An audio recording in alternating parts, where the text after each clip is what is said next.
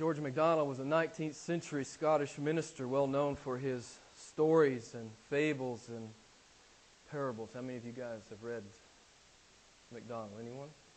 He's, uh, he's good. He used a parable to describe the process of sanctification in the Christian's life. Now, sanctification is commonly defined as the growth in holiness that inevitably follows a born again conversion. It's not will it it's not uh, you know that it may happen it will happen. Uh, holiness will begin to enter into the christian's life. It's the process by which god begins to bring us into conformity with his son which is his stated purpose in romans chapter 8 verse 29 god says for whom he foreknew he also predestined to become conformed to the image of his son so, uh, as every Christian here can testify, the process of sanctification is sometimes slow, sometimes very uneven, and sometimes uh, quite messy. Uh, I was sharing with someone just this last week that uh, sanctification is a, can be a very slow process in the life, and I think God has designed it thusly. That we know every single day as we go to confess our sin, we know we can't do any good thing apart from Him. We know we, we're utterly desperate for the, the radical grace of Jesus. I think this is one, uh, you know, Piper talks about this, and I think this is one of the reasons for the slow sanctification process. That we never forget we need Him. We need Him every second. We need Him for that next heartbeat. We need Him for everything. And so the process can be slow and painful. I mean, I, I know Christians that have struggled with a particular sin for years, even decades. And some of you may have a testimony uh, similar to that. If we read our Bibles, we understand that sanctification is another example of God's sovereignty in the believer's life and the believer's responsibility. We see this all through Scripture, and I, I actually personally, I know some people uh, shy away from the sovereignty of God. I love it, and I worship Him for it. Praise God for His sovereignty in my life. But sanctification is another example of that. I like to say that the believer is called in the New Testament to cooperate with the Holy Spirit in our sanctification. While the Holy Spirit is doing all the heavy lifting, we are called to cooperate. We are called to obedience, are we not? We are called to holiness. God says, Be ye holy, for I am holy. We're called to it. It's a command. Again, we know the Holy Spirit is doing all the heavy lifting, but the, but the Lord is calling us to pursue holiness. There's this beautiful biblical balance and tension between the sovereignty of God and the respons- our own responsibility in sanctification. It's Phil- uh, Philippians chapter 2, verse 12 and 13. You know it. Work out your salvation with fear and trembling, for it is God who is at work in you, both to will and to work for His good pleasure. It's, he's calling you to do it, but God's at work in you. I love it. I just love it. I love the, the, the beautiful balance between sovereignty and man's responsibility. I like how Eugene Peterson paraphrases Philippians 2 there. He says this Be energetic in your life of salvation, reverent and sensitive before God. That energy is God's energy, an energy deep within you. God Himself willing and working at uh, what will give Him the most pleasure. What will give God the most pleasure? Someone tell me. What gives God pleasure? Great pleasure, the most pleasure. His own glory. What's the second thing that gives God great pleasure? The joy of His people. This is what God is always doing. God is always bringing glory to Himself and, and bringing joy into the lives of His people. This is sanctification.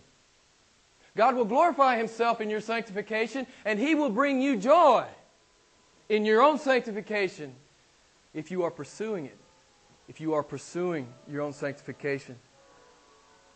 God uh, has clearly called the believer to cooperate.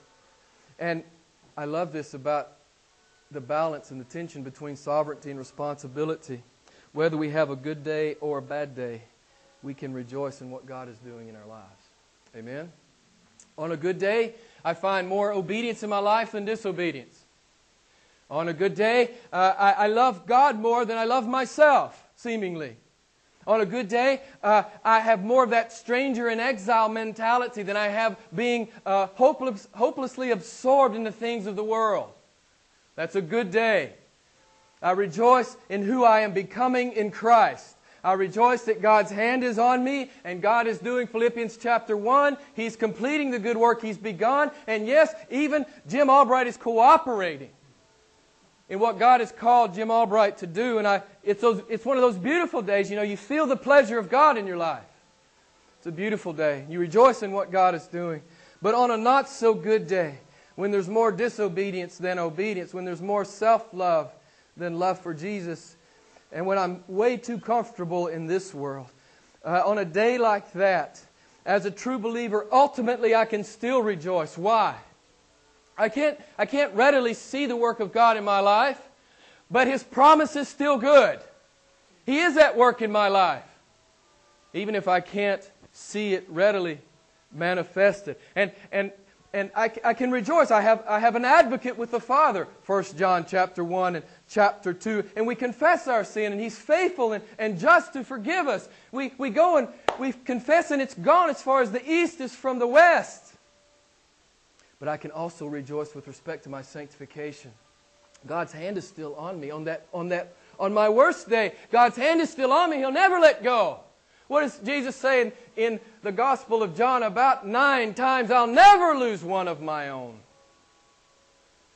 Even on my worst day, I can still rejoice. My sin is forgiven, and my sanctification marches on because of the faithfulness of God. Amen? My sanctification marches on because He is faithful. He is faithful. God's promise is good. I like you know, I love how C.S. Lewis talks about this in Mere Christianity. He says, you know, ultimately resting, which is what we always have to do in the sovereignty of God. Lewis says, after the first few steps in the Christian life, we realize that everything which really needs to be done in our souls can be done only by God. Amen? There's no good thing in me. Not one. And if God was to take his hand off me, I'd fall into hell immediately. There's not one good thing uh, in me apart from what God has done in me and apart from the work of the Holy Spirit uh, that He's doing in me. So back to George MacDonald. You thought I forgot, right? Back to George. George tells a parable about sanctification, he, and he, he wants you to imagine that you're a living house. And, and God's going to come in and, and do some work. And, you know, God comes in to, to, uh, to do the work and, and you know, he, he, he fixes the, the, the, the, leaky faucet and the hole in the roof. You knew those things needed to be done. No surprise there. But then God starts razing, R A Z E, razing. You know what this means? Tearing down huge chunks of your house, and He starts throwing up new structures. And you wonder, what in the world is He doing? Right? What's God doing? You know, God doesn't, God hasn't come into your life to dust you off and turn you, as George MacDonald says, into a nice little cottage. God has come into your life and He's going to build a palace and He's going to live there. So everything that's unholy's got to go. And it will go through the process of sanctification. Beloved, God is at work for your joy. You know, if we could ever catch this vision, if we really understood that God was at work in us for our joy, I think we would be a little more serious about cooperating with the Holy Spirit in the process of sanctification. God's going to build a palace, and He means to come and live there. We are, as the Word of God says, the temple of God. So, sanctification is not a refurbishing project, it's not a renovation. It is a raze to the ground and rebuild. This is what God does in the believer's life. It's not a refurbish, it's a raze and re- rebuild. God means to bring us into conformity with Jesus. And guess what, beloved? He'll settle for nothing less. He'll settle for nothing less. Praise God. I'm never going to be like Jesus. but with God's help in my life and God and the Holy Spirit at work in my life, I'm glad that God doesn't settle for anything less. You know, He's the master artisan. He's gonna, he's gonna make a masterpiece out of every one of His people. This is what God does. He's going to complete the good work He's begun. We saw it over in uh, Colossians chapter 2, verse 10 a couple of weeks ago. He's going to bring us into completeness. Which is to say, fullness. It's an awesome thing. Paul has been telling us in Colossians about this awesome salvation. Jesus Christ is God, and He saves His people to the uttermost. He needs no help from man made religion, He needs no help from uh, the legalist or the ascetic or the mystic. God needs no help. Uh, we are saved in Him, with Him, and through Him, and we are saved forever. And as we've been saying, anyone that's preaching or teaching a Christ plus gospel, we know that it's false. We know that it's wrong. We know that it's demonic. It doesn't mean if, it doesn't matter if you call if it's called Catholic or Protestant. Anytime someone says you got to have Jesus plus this to be saved, you're listening to the father of lies. This is the clear implication of what uh, the Apostle Paul has been saying to us in Colossians. Last week we saw that in chapter 3, the Holy Spirit makes, made the transition. He always makes this transition. He never doesn't make this transition. He's been, Paul was talking doctrine, and immediately he turns the corner. Now he's talking application. You know, this is not academic. We've said this many, many times. It's not academic. Uh, Christianity is not academic. We're not, we're not to just file it away with other knowledge. We're supposed to do the Word. This is the implication and the commandment that we have from the New Testament. So the transition's been made. God says, This is true about me. I've radically saved you. Radical grace, radical love. And then God says, This is how you should live in response to that. We saw last week, we're to set our minds on the things above. We're to set our hearts on the things above. We're to keep seeking the things above. Our, our worldview is to be dominated by our heaven view, right? That's just how it is for a Christian. We're not overly concerned about the next 70 years. We're principally concerned about the next billion eternities when we stand in front of Jesus. That's what we build our life around. That's what the, the, the born again believer is building his life around. The Holy Spirit has taught us that we're not saved by man made religion, we are saved by this radical grace of God. In Colossians, God says, I've saved you by my omnipotent love and grace. I've buried you with my Son, and I've raised you up again with him. I've given you the circumcision without hands, that circumcision of heart. I've nailed your sins to the cross. I've made you alive. You are forever in my Son, secure. Therefore, Colossians chapter 3, verse 5. Therefore, God says, consider the members of your earthly body as dead to immorality, impurity, passion, evil desire, and greed, which amounts to idolatry. For it is on account of these things that the wrath of God will come, and in them you also once walked when you were living in them. But now you also put them all aside anger, uh, wrath, malice, slander, and abusive speech from your mouth. The last several weeks we've been making much of Luke 9:23, that radical invitation. It's, it's really the only reasonable response to the, the, the gospel of radical grace. Jesus says, if anyone wishes to come after me, what? Let him deny himself, take up his cross daily, and come on. That is the invitation from the master evangelist. You know, no syrupy emotionalism or psychological manipulation. Jesus says, if you want me, come on. But here's what it looks like. This is what it looks like. This is what it looks like. It's a radical call to a radical life of faith. And every one of his disciples, there was no confusion when they heard him say this. They'd seen many men crucified. They knew exactly what he was saying. You got to die to yourself, and you got to die to your ego and your vanity and your pride. You got to die to that, your, your uh, daily self absorption. You got to die to that and come after me. This is biblical Christianity. There is a death involved. Oh, but guess what is involved? You already know. What? The resurrection. There is a death involved. There's always a death involved. It's a dying to self. But there is a resurrection in the power of God. You know, Paul thoroughly understood this aspect of the Christian life. And I've shared these verses with you the last couple of weeks. I, just real briefly. Paul says, I die daily. 1 Corinthians chapter 1531, Paul says, I die daily. Beloved, that's part of sanctification. I die daily We talked about this a week or two ago. Uh, Galatians 6:14 Paul says, "The world has been crucified to me and I to the world. I no longer love this world. I'm dead to this world. My heaven view dominates my worldview. And I'm on my way home to be with the Lord Jesus. Galatians 2:20 Paul says, "I have been crucified with Christ. It is no longer I who live, but Christ lives in me." Uh, Paul had surrendered everything, everything to the Lord. It is now Christ who lives in me. And Paul got this. This is not some morbid, dark, religious, gloomy thing. It's not that. When, when God calls us to die, He calls us to die to what? Death, ultimately. He says, Die to death and walk with me. That's what He's saying. When He calls you out of sin, He says, Stop. He says, Stop living in death. Come out of death. That's death. The wages of sin is death. He's calling us out of death. This is what God is calling us out. And when he, when he calls us deeper into sanctification, that's what He's calling us into. He's calling us into life. He's calling us out of death. We are to die to death. We are in Christ dead to death. But we are to be putting the, the members of our mortal bodies uh, to death. And that they might serve, that we might become slaves of righteousness, Romans chapter 6. Paul understood what God was calling him to die to. It was death. Man, this is a great, this is a beautiful invitation.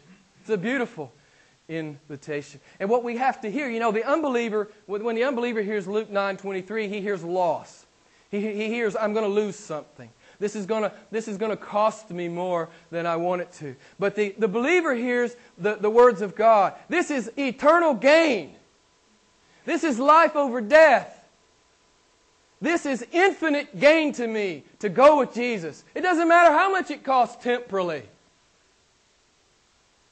It's infinite gain. The believer hears it. The believer has the ears to hear. It's gain. It's beautiful, gorgeous, breathtaking gain go with the Lord. Romans 8 13, God says, For if you are living according to the flesh, you must die. But if by the Spirit you are putting to death the deeds of the body, you will live. He's calling us out of death and into life. This is, this is salvation. This is sanctification. Romans 8 5. For, for the mindset on the flesh, it's death. But the mindset on the spirit is life and peace. As God calls us deeper into sanctification, He's simply calling us into deeper intimacy with Himself and a life worth living. And again, as I said a while ago, if we really had some small sense of what God is saying to us here, we would not be hanging back. We would not be playing it safe. We would be running to Jesus. And we would be surrendering our lives to Him. Because in the exchange, we're exchanging eternal death for eternal life. This is what's happening in salvation and in our ongoing sanctification. But no one has been a Christian very long that he hasn't realized that there's a titanic struggle in this whole sanctification process.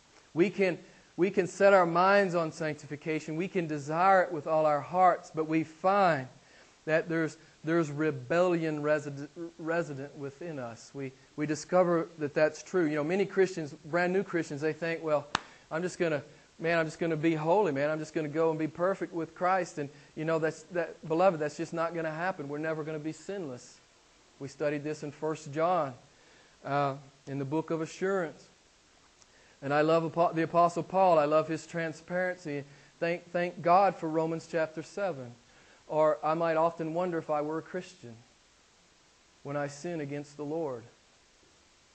But the Apostle Paul sinned against the Lord. Listen to what the Apostle Paul said. Romans chapter 7. I'm just going to summarize verse 15 to 25. Paul says, I, I am not practicing what I'd like to do, but I do the very thing I hate. It is the sin which indwells me. For the good I wish I do not do, but I practice the very evil that I do not wish.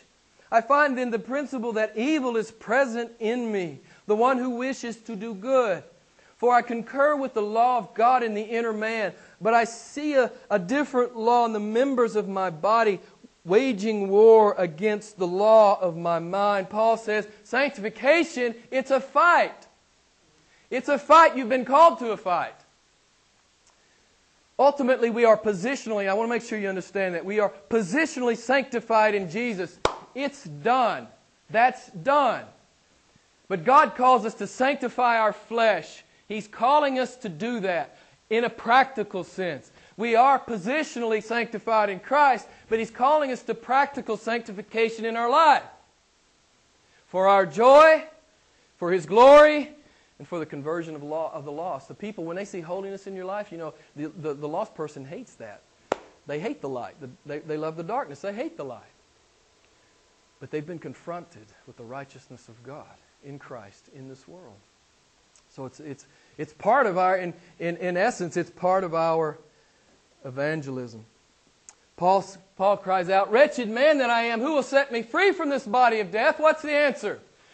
My religion, my legalism, my asceticism. What was the other one? My mysticism.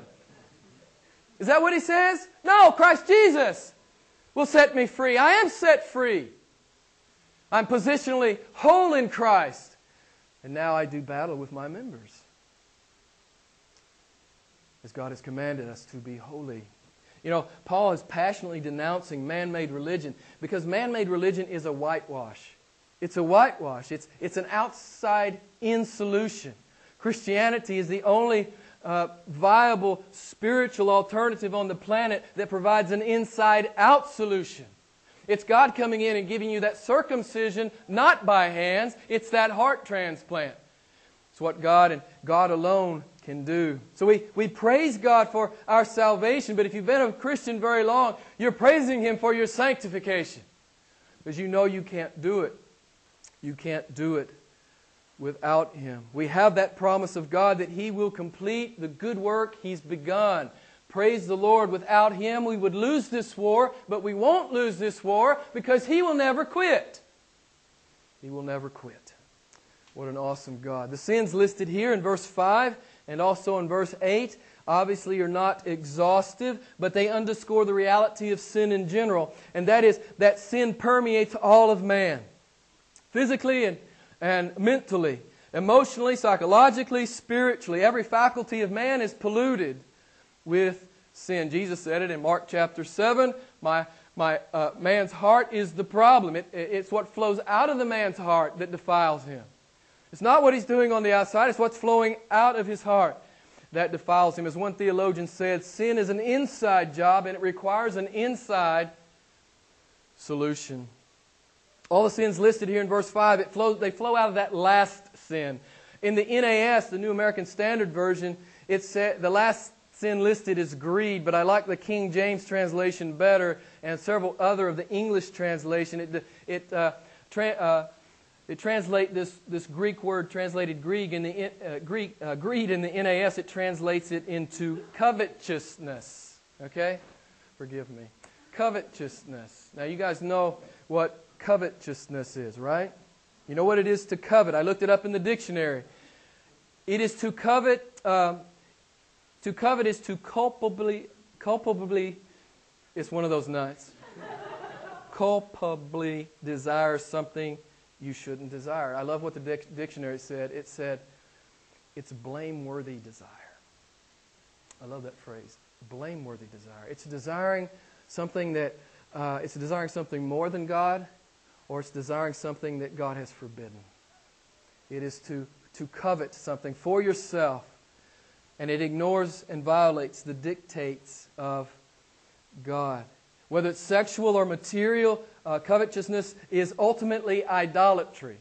Okay? It's ultimately idolatry. It's the, the root of all other sin pride and covetousness.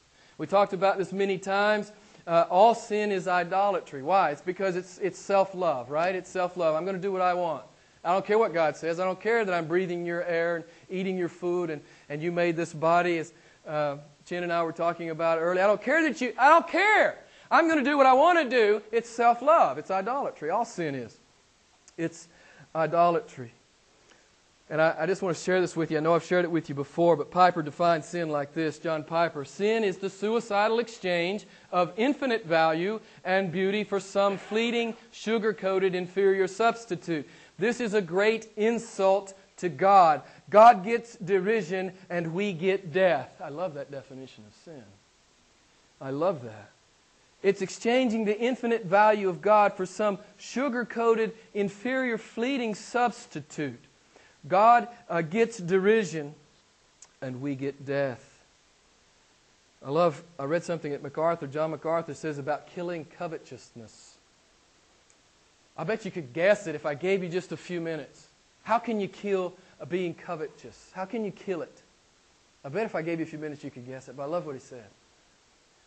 You could be content. You could practice contentment. So, how does that work? How do we find contentment in Christ Jesus? In Christ Jesus, there is contentment. Colossians 2:10 again. In him we are made complete. We are made full. Beloved, if you have genuinely come into a relationship with Jesus, you can confess with the psalmist in Psalm 20, uh, 73 25, Besides thee, I desire nothing on the earth. What's he saying? Is he saying that, that all desire subordinate to, to that or, or wrong? No, that's not what he's saying. He's saying our preeminent desire is God. Our preeminent lust is God. Holy lust. This is true Christianity. This is conversion. It's not religion.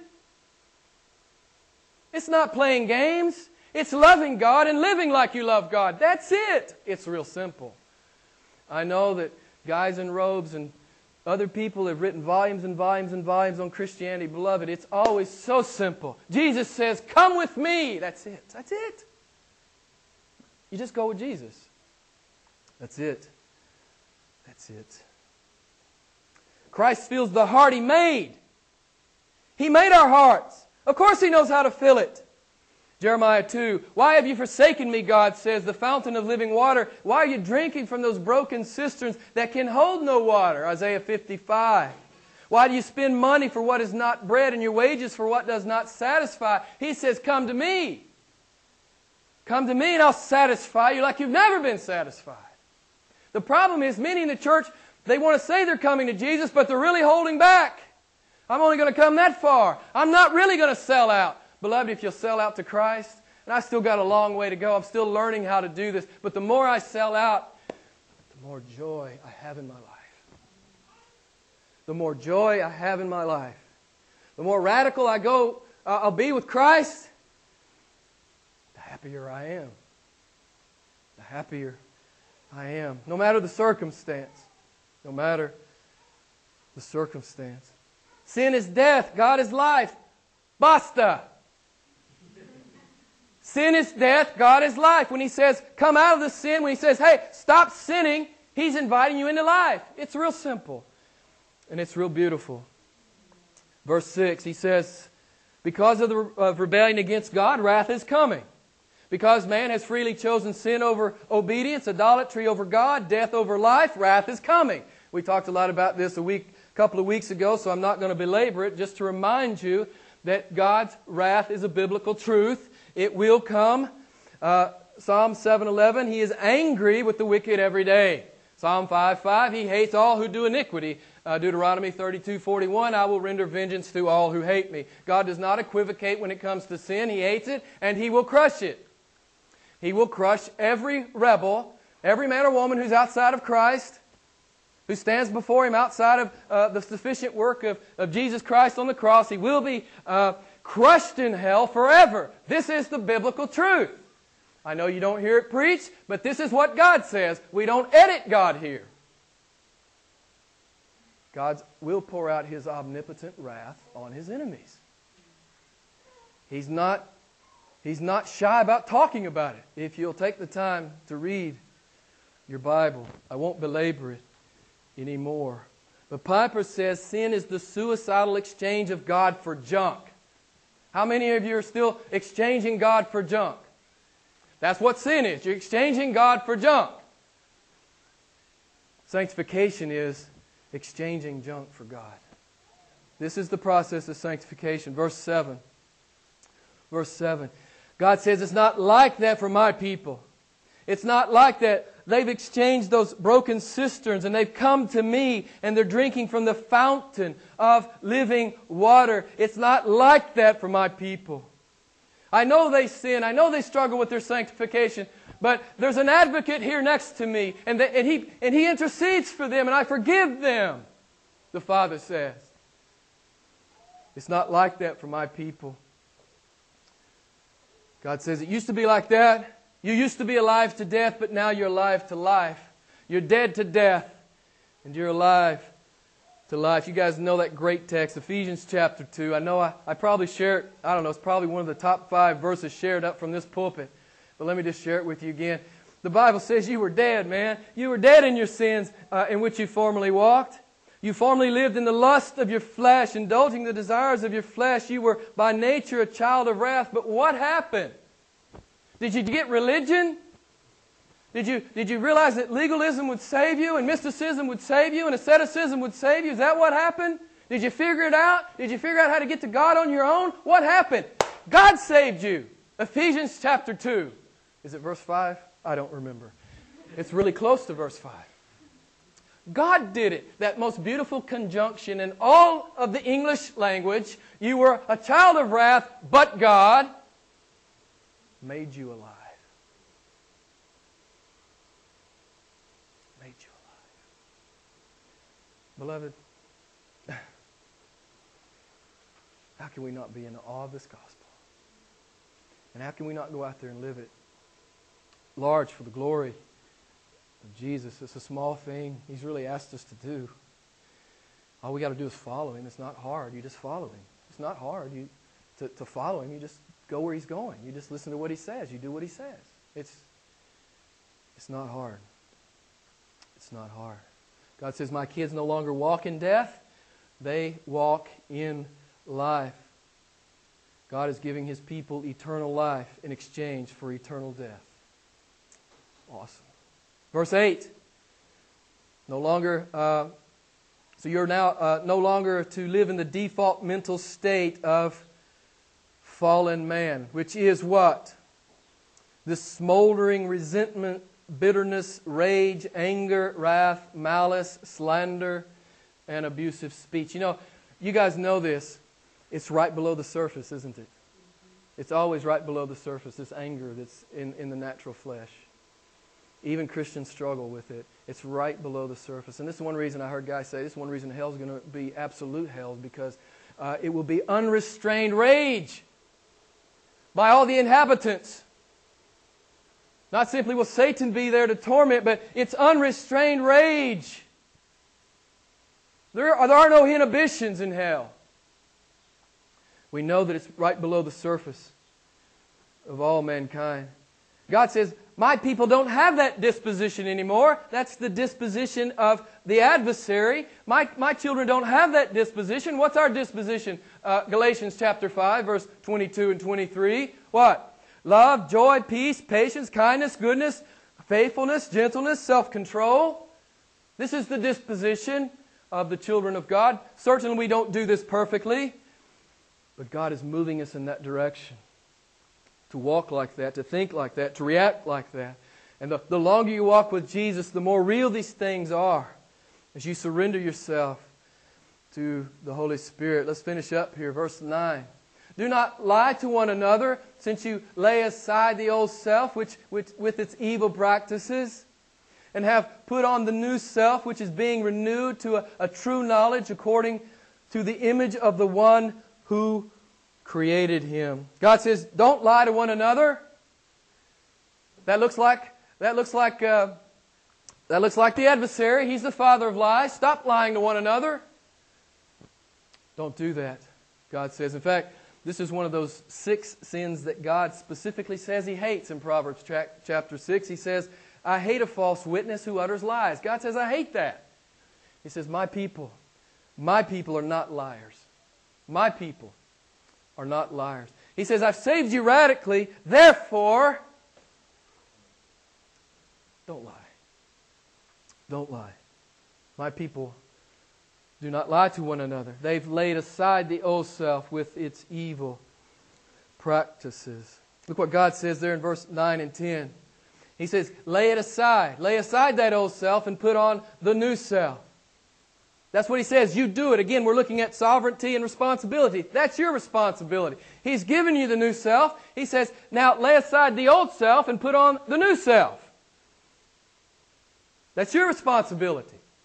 He's given you the new self. He's telling you to use it, to walk in it. God is sanctifying His people through the work of His Spirit, but He is explicitly calling us to cooperate in that process. It's as, split, it's, it's as clear as, that, as it can be. God says, take off the old and put on the new. It's almost it's a picture of like taking off your dirty clothes and putting on new clothes.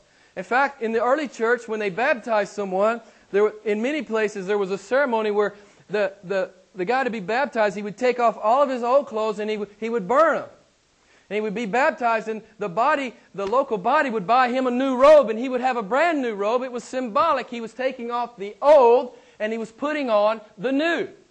Beloved, is that how it is in your Christianity? Did that transaction happen? That transaction should have happened. You may not have mentally thought about it like that, but we are taking off the old and putting on the new. We are putting on the new.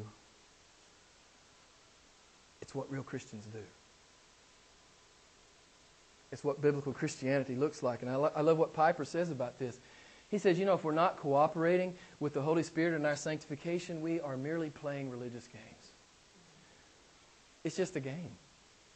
If there's no change of the heart, if there's no if you're not progressing in holiness, then you have every reason to question your uh, profession of faith in Christ. You have every reason to, to question whether you've been converted at all. It's not to say that, that, a, that a, a Christian can't fall, egregiously fall, seriously fall. It's not, that's not what I'm saying. But I'm saying if there's an unbroken pattern of rebellion in your life, and I tell you this in love, you have every reason to question whether your profession of faith in Christ is legitimate.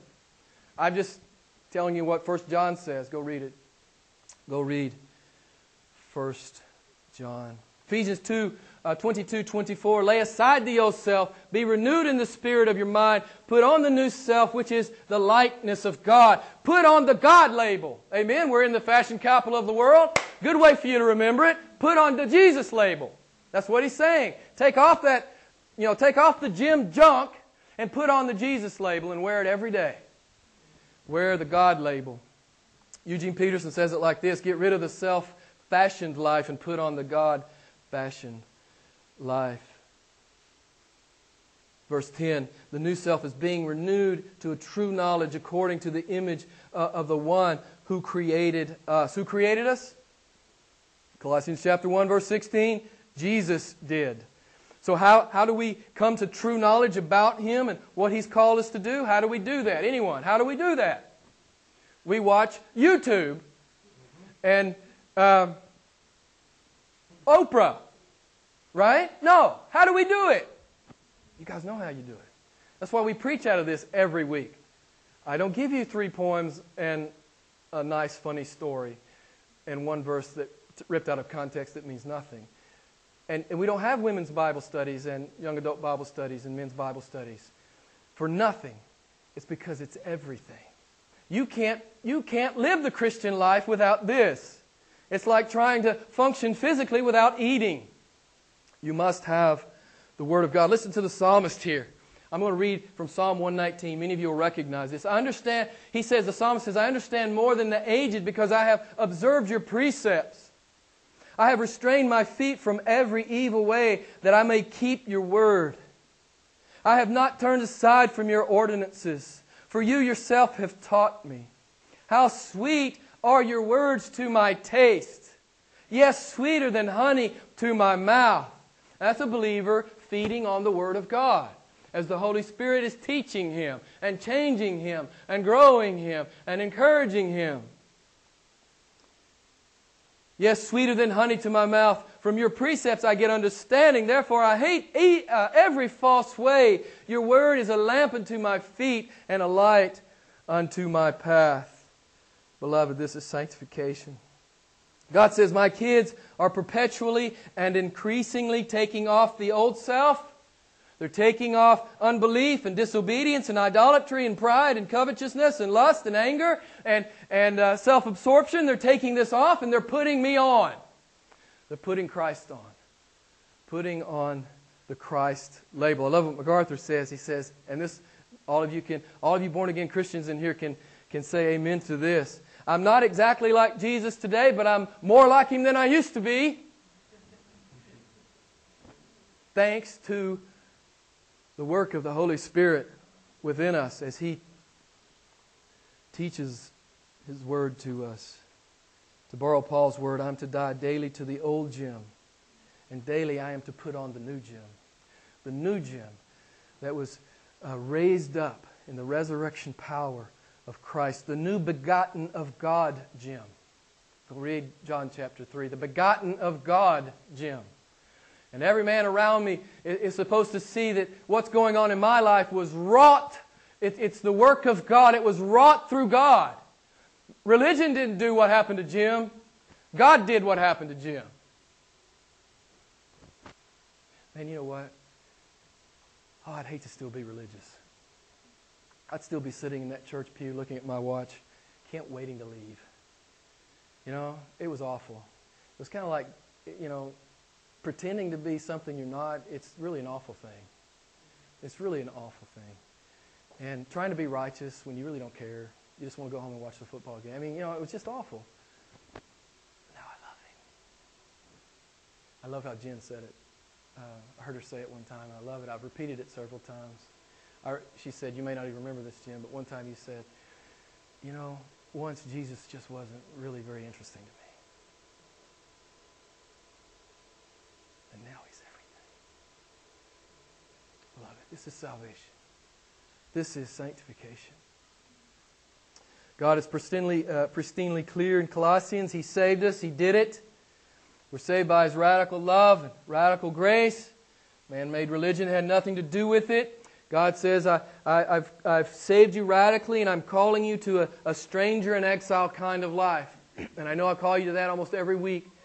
I'm just reminding you that you're called to a stranger and exile kind of life. A life of earnestly seeking the things above. A life of ever increasing holiness. A life that looks more and more like Jesus all the time. I want to close with Romans 6 11 through 13. Romans 6 11 through 13. Listen to the Apostle Paul. Listen to God here through his apostle. Even so, consider yourselves to be dead to sin, but, but alive to God in Christ Jesus. Therefore, do not let sin reign in your mortal body, so that you obey its lusts. And do not go on presenting the members of your body to sin as instruments of unrighteousness, but present yourselves to God as those alive from the dead, and your members as instruments of righteousness to God. This is the Word of God, beloved. This is the Word of God. God has called you, if you call yourself a Christian tonight, God has called you to radically pursue sanctification in your life. Your ultimate, your ultimate assurance of your sanctification rests in what He's doing, but God has called you He's called you to go with Him, to follow Him, to walk with Him. And He's called you to holiness. He's called you to that. Beloved, go be holy. Go be holy. It's life. It's life. It's joy. This is what God has called us to. He says, Die to death and come alive to the life I give. This is the Word of God. This is the gospel. Let's pray together.